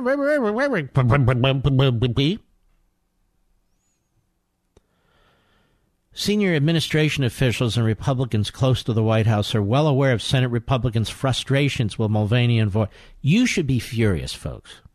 Furious. That these clowns will do nothing about spending and debt. Nothing. It's not the president's job, it's Congress's job. They control the budget, they control spending, they control borrowing. And when the president tries to act on his own, whether it's the border and so forth, hey, you can't do that. No. We're in charge of immigration. We'll do something. No, we're not going to do anything. Well, let Pelosi take charge.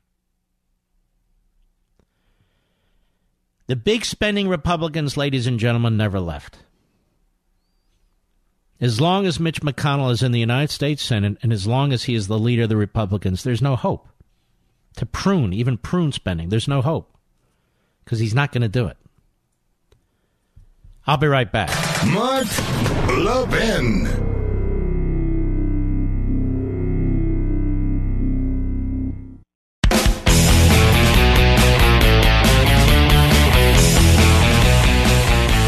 Let us go to Brent, Los Angeles, California, 870 The Answer, the great KRLA, where we are live and national. Go right ahead. Hello, Mark. It was an honor seeing you at the Reagan Library a few days Thank ago. Thank you. Well, what a blast, huh? Yes, but I didn't have enough time to ask you questions then, so I Yeah. thought I'd bring up something now. Sure. Yeah, it was.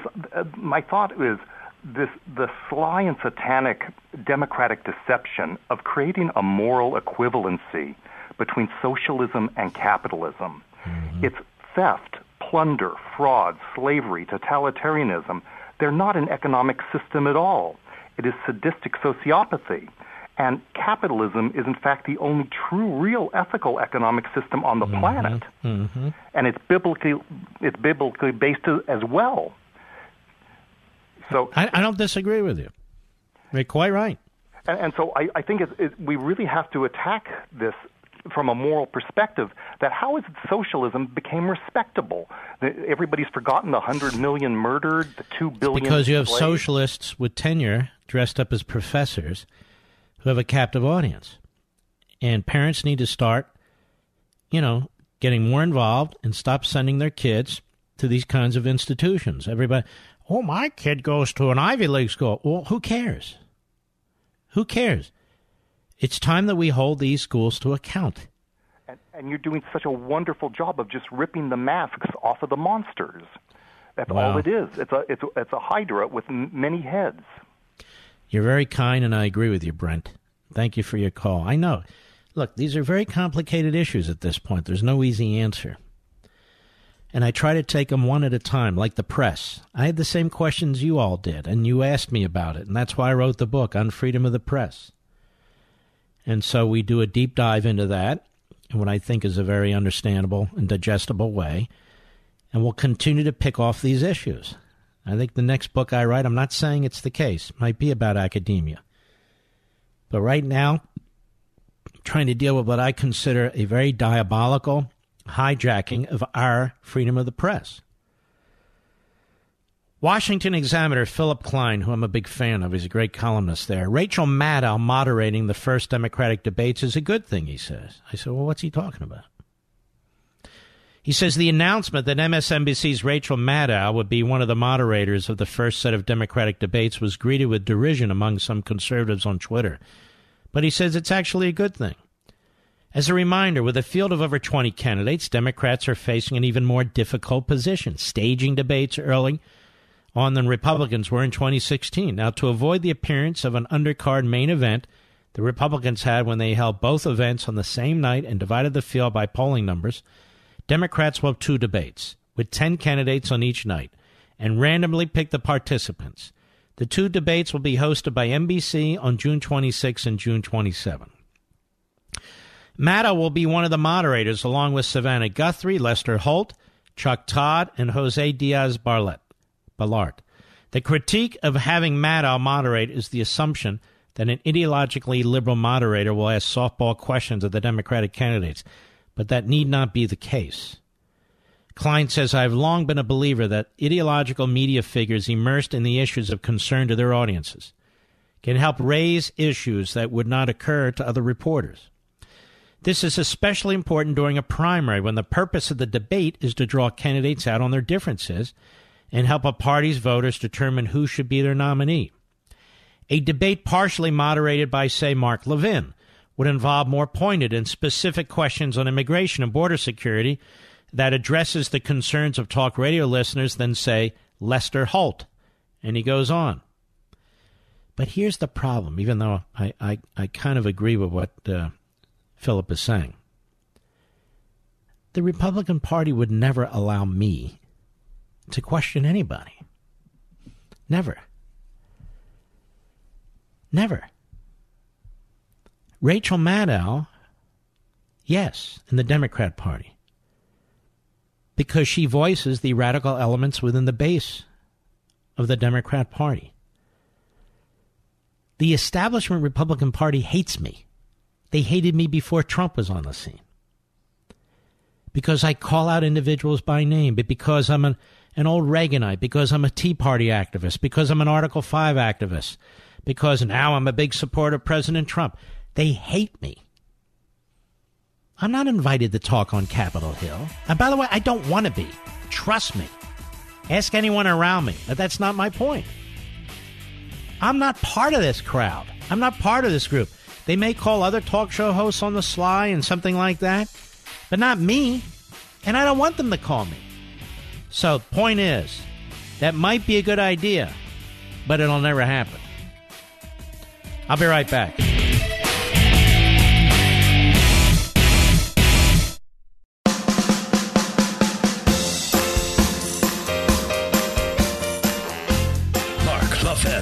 An unapologetic patriot and unapologetic constitutionalist. You can reach him at 877 381 3811. You know, people are pointing to a poll in New York where de Blasio is less popular in the state of New York than Donald Trump. Did you know that, Mr. Producer? That's what they're saying. And then they move on. Now, why do you think he's less popular in the state of New York than Donald Trump? Does anybody know? Why is that? Because he's an executive who's running a city as a socialist, and he's destroying the progress that's been made in New York City. Because socialism doesn't work. Unless, of course, you're the enemy and you want to destroy American cities or American states or America. And so he's the most unpopular when it comes to Trump, or he's more unpopular when it comes to Trump and him because he's a true blue, excuse me, true red socialist. He's instituting numerous policies in that direction, and he's hurting his city. And the people in the city and the state know it. That's the point. That's the point. Well, somebody had to make it, so might as well be me. All right. If you believe that you're not being snooped on, well, then I'm sorry to disappoint me because you're uh, you're wrong. Hackers, governments, and ad companies all slurp up your data. That's why I strongly recommend getting the software I trust to protect my own online activity. ExpressVPN. Now, their apps use powerful encryption to secure your data. ExpressVPN runs in the background of your computer or phone, and then you use the internet just like you normally would. You download the app, click to connect, and you're protected. I never go online without ExpressVPN, and you shouldn't either. It's the best. ExpressVPN is the fastest VPN. It costs less than seven bucks a month and comes with a 30-day money-back guarantee. Take your online privacy like I did. Take it back with ExpressVPN. Protect your online activity today and find out how you can get three months free at expressvpn.com slash mark. That's expressvpn.com slash mark. Three months free with a one-year package. One more time, visit expressvpn.com slash mark to learn more. Let us go to Henry, Birmingham, Alabama, the great W. That's not right. We need the Birmingham. How are you, Henry? How are you listening to the program? Um, On WERC. It works. Without the O, WERC. it's not free. There you go. hey, Mark, oh, how cool is this, man? I'm speaking to the man. I tell you, Mark, I don't know how they're gonna. Um, oh, I got an early day, uh, early Father's Day present just about an hour ago. Uh, But I'm kind of a little sad. I read the the dedication in front, and uh, made me. You know, I'll tell you, Mark, you are a product of a nuclear family, and it proves to the socialists and the Marxists that the nuclear family is what produces great men and women of our nation. I, I really appreciate that your family and what you've done for us, just being Well, on you're your very show. kind. I, I really you. do. You're a big guy for me. Any, anyway, how are they, how are they going to have a debt ceiling when they got to pay somehow or another for their raise? And how are they going to be able to pay for Now, hold the- on. Let's make sure everybody knows what you're talking about. There are members of Congress who want a pay raise, including Aach. Aach wants a pay raise. She doesn't think, what is it, 175, whatever it is a year, is enough, given her deep skill set and knowledge and background and accomplishments. You think maybe uh, after they make their first million, they ought to go ahead and drop their pay? I think in the case of AI, I think if you're a socialist who attacks success, then you ought to earn the minimum wage. I mean that that's what you want all the rest of us to do. You all want us out in these rice fields using the same baskets, picking the same amount of rice. You got that right. You know, I, I, I, I tell you, I don't understand the socialist mindset. It's coercion. It's forced. Uh, uh, Yeah, yeah. I, people, uh, unfortunately, when you look at the span of history, people people don't really know in in many cases, in many cultures, how to handle liberty. They don't know how to handle liberty, and then you have very evil forces that use liberty for the purpose of destroying liberty. Henry, thank you, my friend. I appreciate it very, very much. Let me tell you what Henry's talking about. And I've told you this, but it's apropos to today. The most important part of this book is the dedication page. And it's dedicated to and in memory of my wonderful parents, Jack and Norma Levin, loving and beloved, American patriots, and together forever. And my mother was born February 13, 1931. And she passed away February 10, 2019. My father passed away October 15, 2018. And he was born on June 11th, 1925. He was born on this date today. And so um, I know he would be loving what we're doing here. I know he would be calling me after the program, after all my programs, like he always did. You know, there were a couple times when I wouldn't hear from him for two or three days after the show. And I'd call him and say, What's up, Pops? He said, Well, I wanted to give you a break. a break from him talking to me. Um, and now the break is permanent. Stacy, Langhorne, Pennsylvania, on the Mark Levin app. How are you? How are you, Mark? You are talking to your absolute number one fan. I Uh oh, my wife and my mother in law would say, no way, but go right ahead. Thank you. They are your absolute fan, so I am your just your number one fan. I have all your books. I just bought the uh, Unfreedom of the Press, and I gave uh, Plunder and Deceit to my son-in-law uh, to read because he's a conservative and he just doesn't know it yet. Good for you. And yes, and um, as soon as he saw the title, because you know he gets his, he thinks who you are, your reputation, who you are. He gets that from his late night television hosts. Right. And I'm like, you have to know who he is.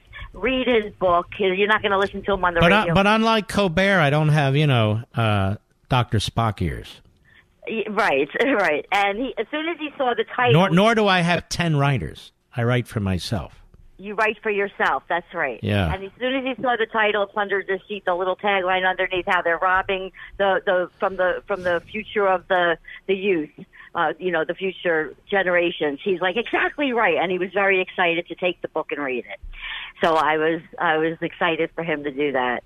And, Excellent. um, you know, I, I wanted to ta- talk about, you were saying, how the, um, Republicans, they come in and, and then they're, um, they're deceitful to the, to the voters. And we have that here in Bucks County, Pennsylvania. We have Brian. Oh, I know. Yep, Fitzpatrick is a huge lib. He is. Um, we tried to get him out during the election, and we, you know, we tried and we we we failed. But Bucks County turned Democrat after Mhm. 50 years. Uh, turned into a Democratic county here after 50 years of being Republican. I- I'm going to Uh, tell you why, because I used to live in Montgomery County, and Bucks County was like the last holdout of the counties that uh, that encircle Philadelphia. And I'm going to tell you why. You get these lazy, moderate Republicans who stand for nothing, who are not fiscal conservatives, much like Mitch McConnell. They are really nothing to run on. Uh, they are the lapdogs of these developers, and they keep spending money to widen roads and build bridges and and do that sort of stuff. And you build more and more apartment buildings, more and more townhouses, more and more public transportation. So these communities become appendages, frankly, of the city. And so the city keeps widening and broadening, widening and broadening geographically. And that's happening everywhere. That's happened outside Washington, D.C. Northern Virginia's gone, pretty much. Uh, and you look at a lot of these areas outside of Los Angeles, outside of uh, San Francisco, same damn thing over and over and over again. We have demanded of Fitzpatrick to listen to his constituents to remind him that. Well, he must not have listened because he was like one of eight Republicans who voted with the Democrats on their uh, on their amnesty bill. all the time. He did that from the beginning, and we tried to um, make him aware that we were watching him and we were not happy with him. And um, he just doesn't care. He's just going to do what he wants.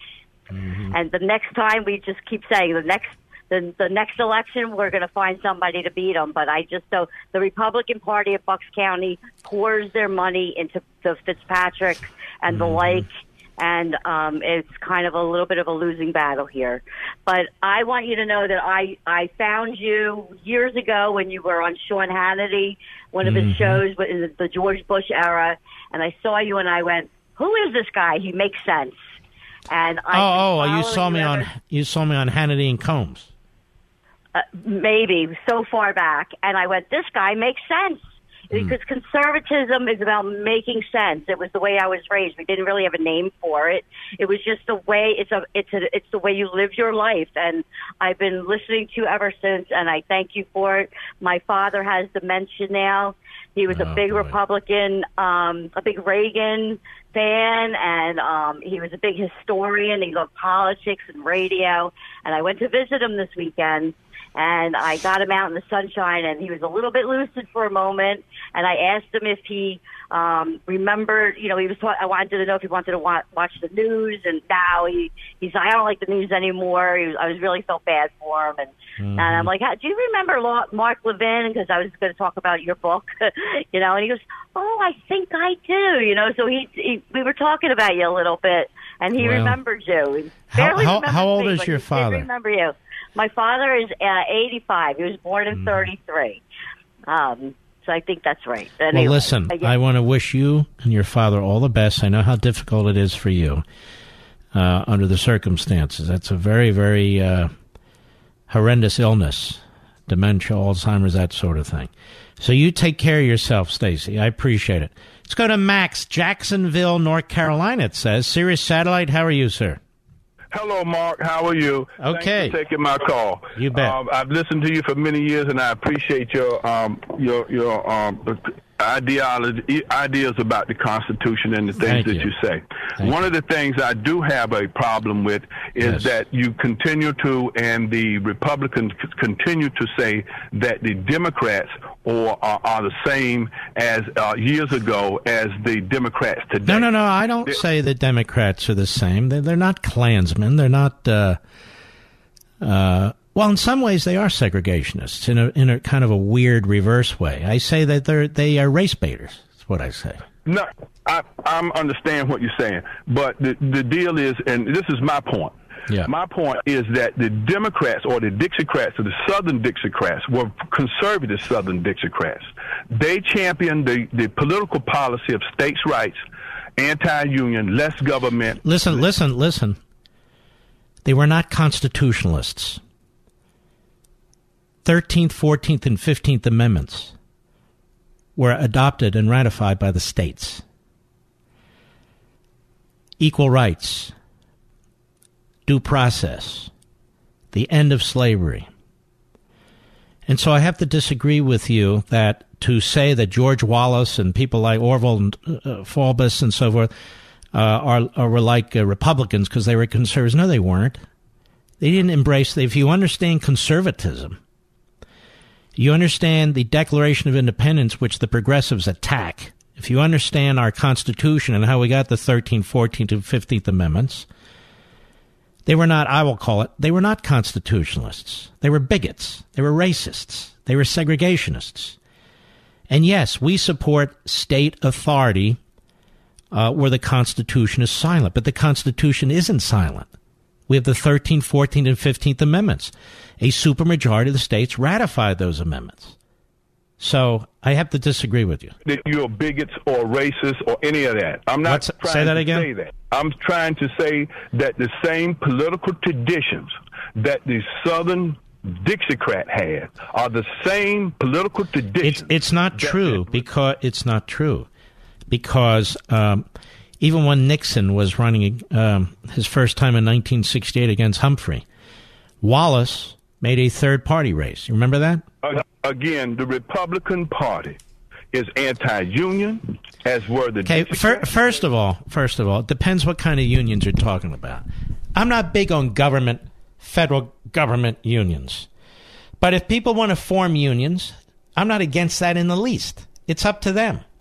I don't think it should be imposed on them. But if they're members of unions and they want to be members of unions or any other association, or why would I oppose that? That's number one. Number two, what I oppose is special privileges created by the government based on employment status, based on race, based on religion, based on anything else. See, I'm the one who believes in a color neutral society. That's my position. What was the other thing you brought up, Max? Well, this was what I was saying was that the political traditions. I know you keep saying that, but what's no? They're not the same. They're not the same. It's conservatives today who are fighting for school choice. It's the Democrats standing in the doorhouse of the elementary schools, forcing people to go to bad schools, criminally infested schools, if they happen to be in their neighborhood. It's conservatives who are litigating against that sort of thing. It's conservatives that support enterprise zones and things of that sort. It's called liberty. I got to go. We'll be back. Mark Levin.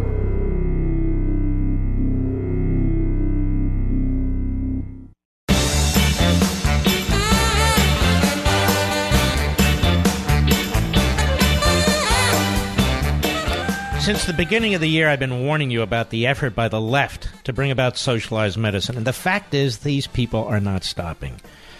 This. Think about this. Bernie Sanders and almost the entire 2020 clown car are seriously intent on eliminating all private insurance coverage and Medicare in order to nationalize the U.S. healthcare system. He admitted that the other day. All told, an estimated 250 million Americans who rely on private or employer provided health plans and countless millions of American seniors on Medicare would be stripped of their rightfully earned benefits and thrown into a massive one size fits all federally managed program. And yes, my disaffected union friends, this includes your union plans as well. And it'll cost an estimated 30, $32 trillion. Not even doubling current federal income taxes could come close to paying for it. This will lead to rationing, access restrictions, shortages, waiting lists, massive new taxes, and unnecessary deaths, and kill investment in new medical breakthroughs. Fortunately, conservative and free market organizations like the American Conservative Union and our friends at Consumer Action for a Strong Economy are uniting to stop them. And they've just launched the Coalition Against Socialized Medicine to educate the public and elected officials on the dangers of socialist healthcare pipe dreams including those coming from both Democrats and soft bellied Republicans. Go to nosocializedmedicine.org to learn more and take action. NoSocializedMedicine.org. That's NoSocializedMedicine.org.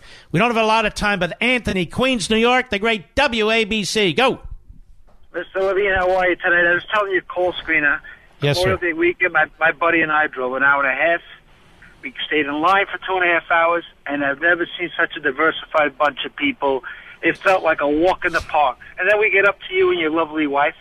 I thank her for taking care of you, and I thank you for always sticking up for all the guys in law enforcement. And I'm also the officer who told you that I almost drove off the side of the road when you said Camerota was as dumb as a flounder. Well, So let me say I this. I couldn't have an easier four hours, and it was a sincere pleasure to come out and see you guys.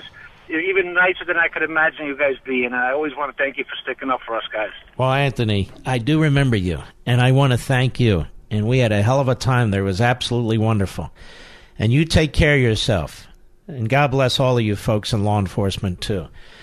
We salute our armed forces, police officers, firefighters, and emergency personnel, and all you heroes out there. Please go on Amazon.com right now, or if you're in a retail store, get your copy of Unfreedom of the Press. It's a perfect Father's Day gift. And I want to say happy birthday to my father, too. And I will see you tomorrow. God bless you.